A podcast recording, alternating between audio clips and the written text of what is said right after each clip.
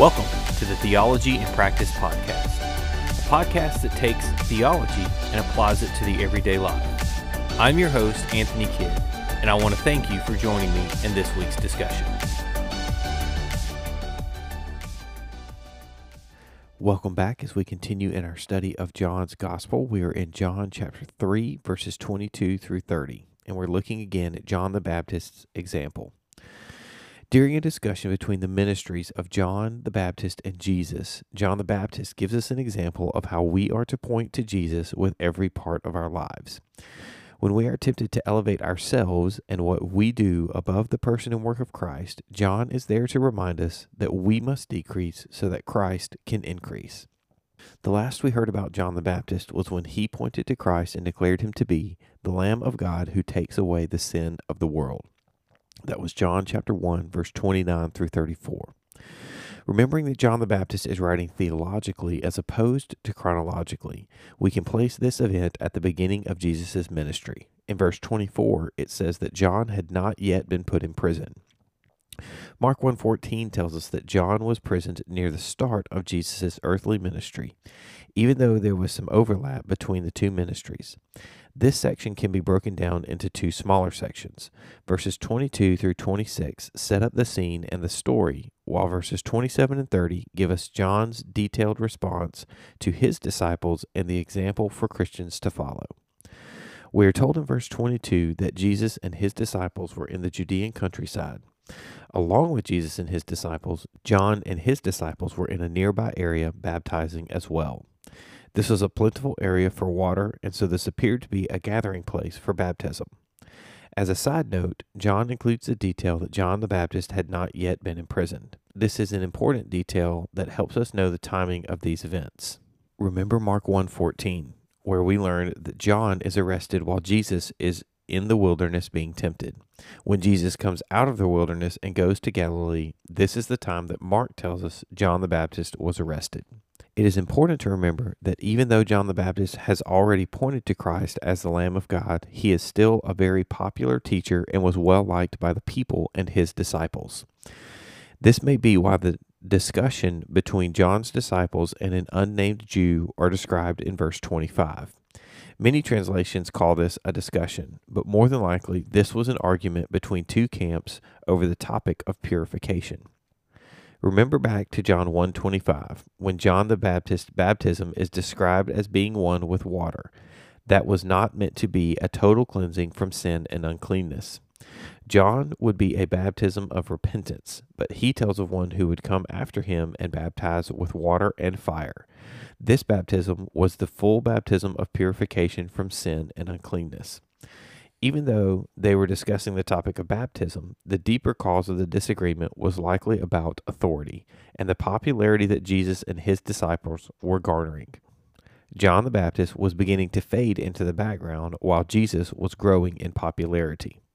This reality probably upset John's disciples and they wanted to defend their teacher.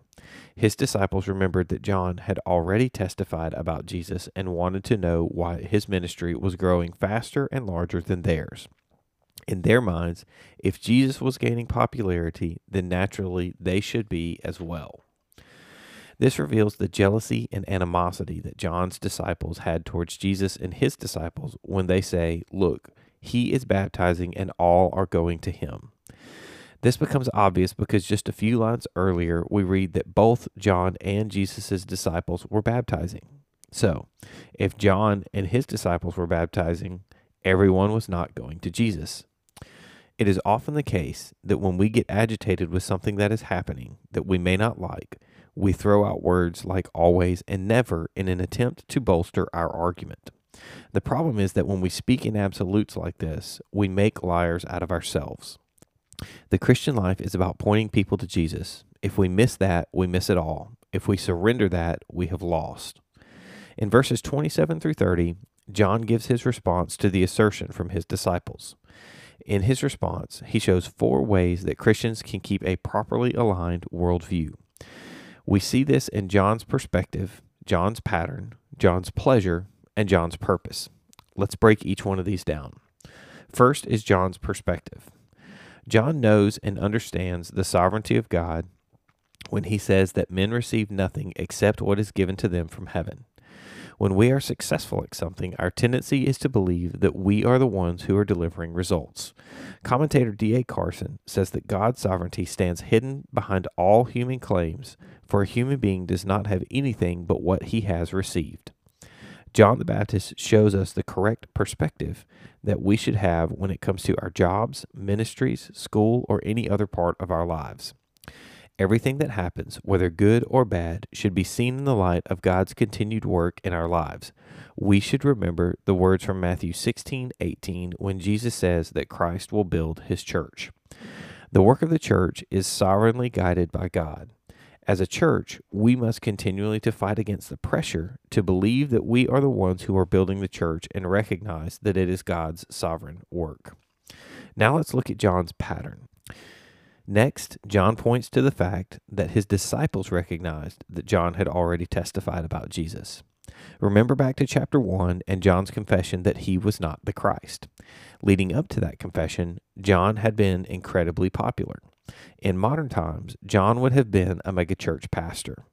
He would be recognized almost everywhere he went, then, in the peak of his ministry, he points to Jesus and says, Behold the Lamb of God who takes away the sin of the world. That's John 1, verse 29. In spite of his popularity, John consistently focused on pointing people to Christ.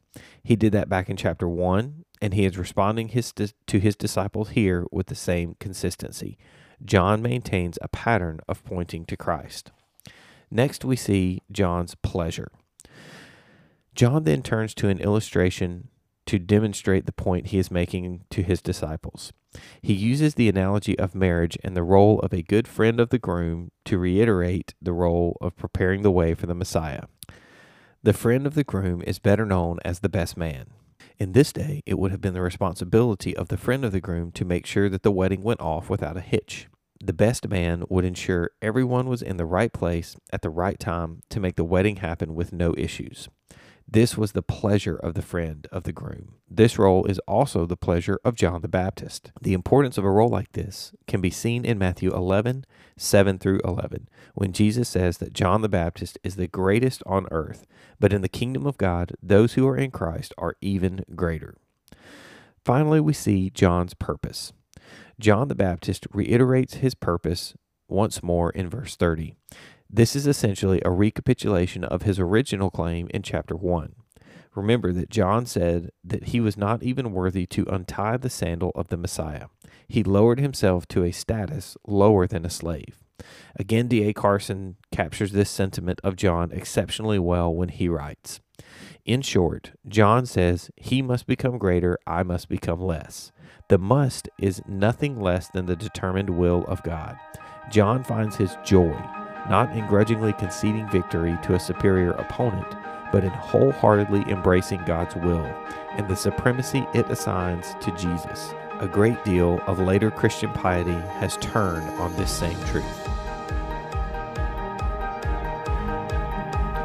I want to thank you for joining me for Theology in Practice. Our prayer is that God's Word would penetrate into your heart and continue you on your journey of sanctification as you seek to be more like Christ.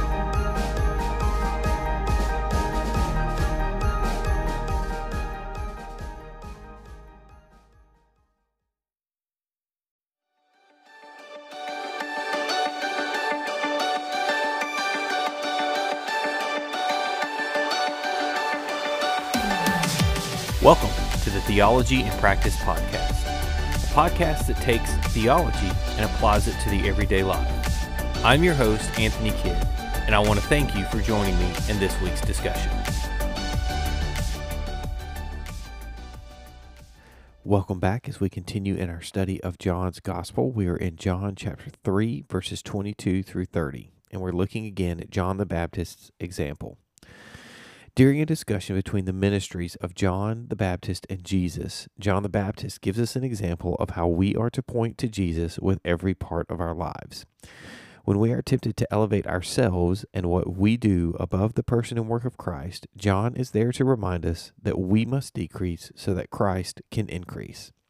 The last we heard about John the Baptist was when he pointed to Christ and declared him to be the Lamb of God who takes away the sin of the world. That was John chapter 1, verse 29 through 34. Remembering that John the Baptist is writing theologically as opposed to chronologically, we can place this event at the beginning of Jesus' ministry. In verse 24, it says that John had not yet been put in prison. Mark 1:14 tells us that John was present near the start of Jesus' earthly ministry, even though there was some overlap between the two ministries. This section can be broken down into two smaller sections. Verses 22 through 26 set up the scene and the story, while verses 27 and 30 give us John's detailed response to his disciples and the example for Christians to follow. We are told in verse 22 that Jesus and his disciples were in the Judean countryside. Along with Jesus and his disciples, John and his disciples were in a nearby area baptizing as well. This was a plentiful area for water, and so this appeared to be a gathering place for baptism.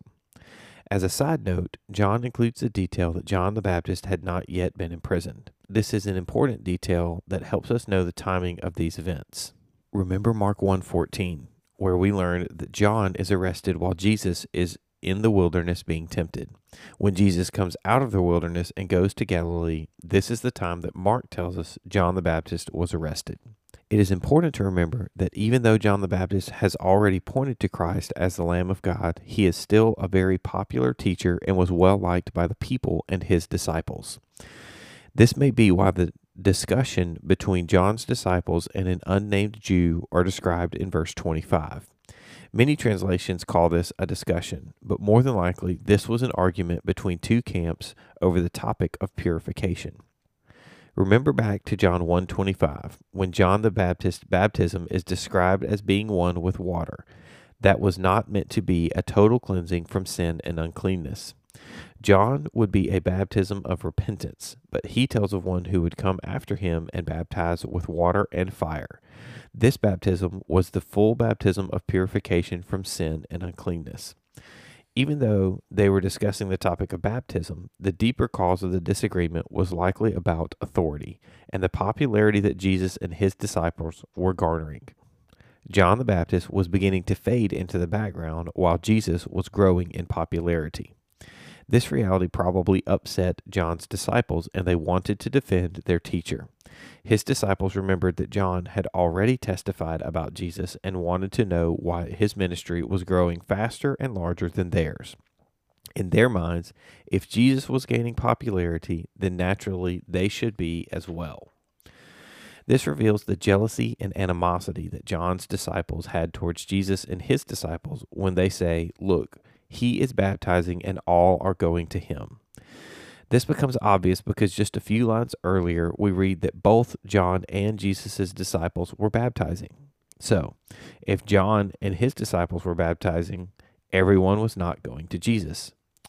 It is often the case that when we get agitated with something that is happening that we may not like, we throw out words like always and never in an attempt to bolster our argument.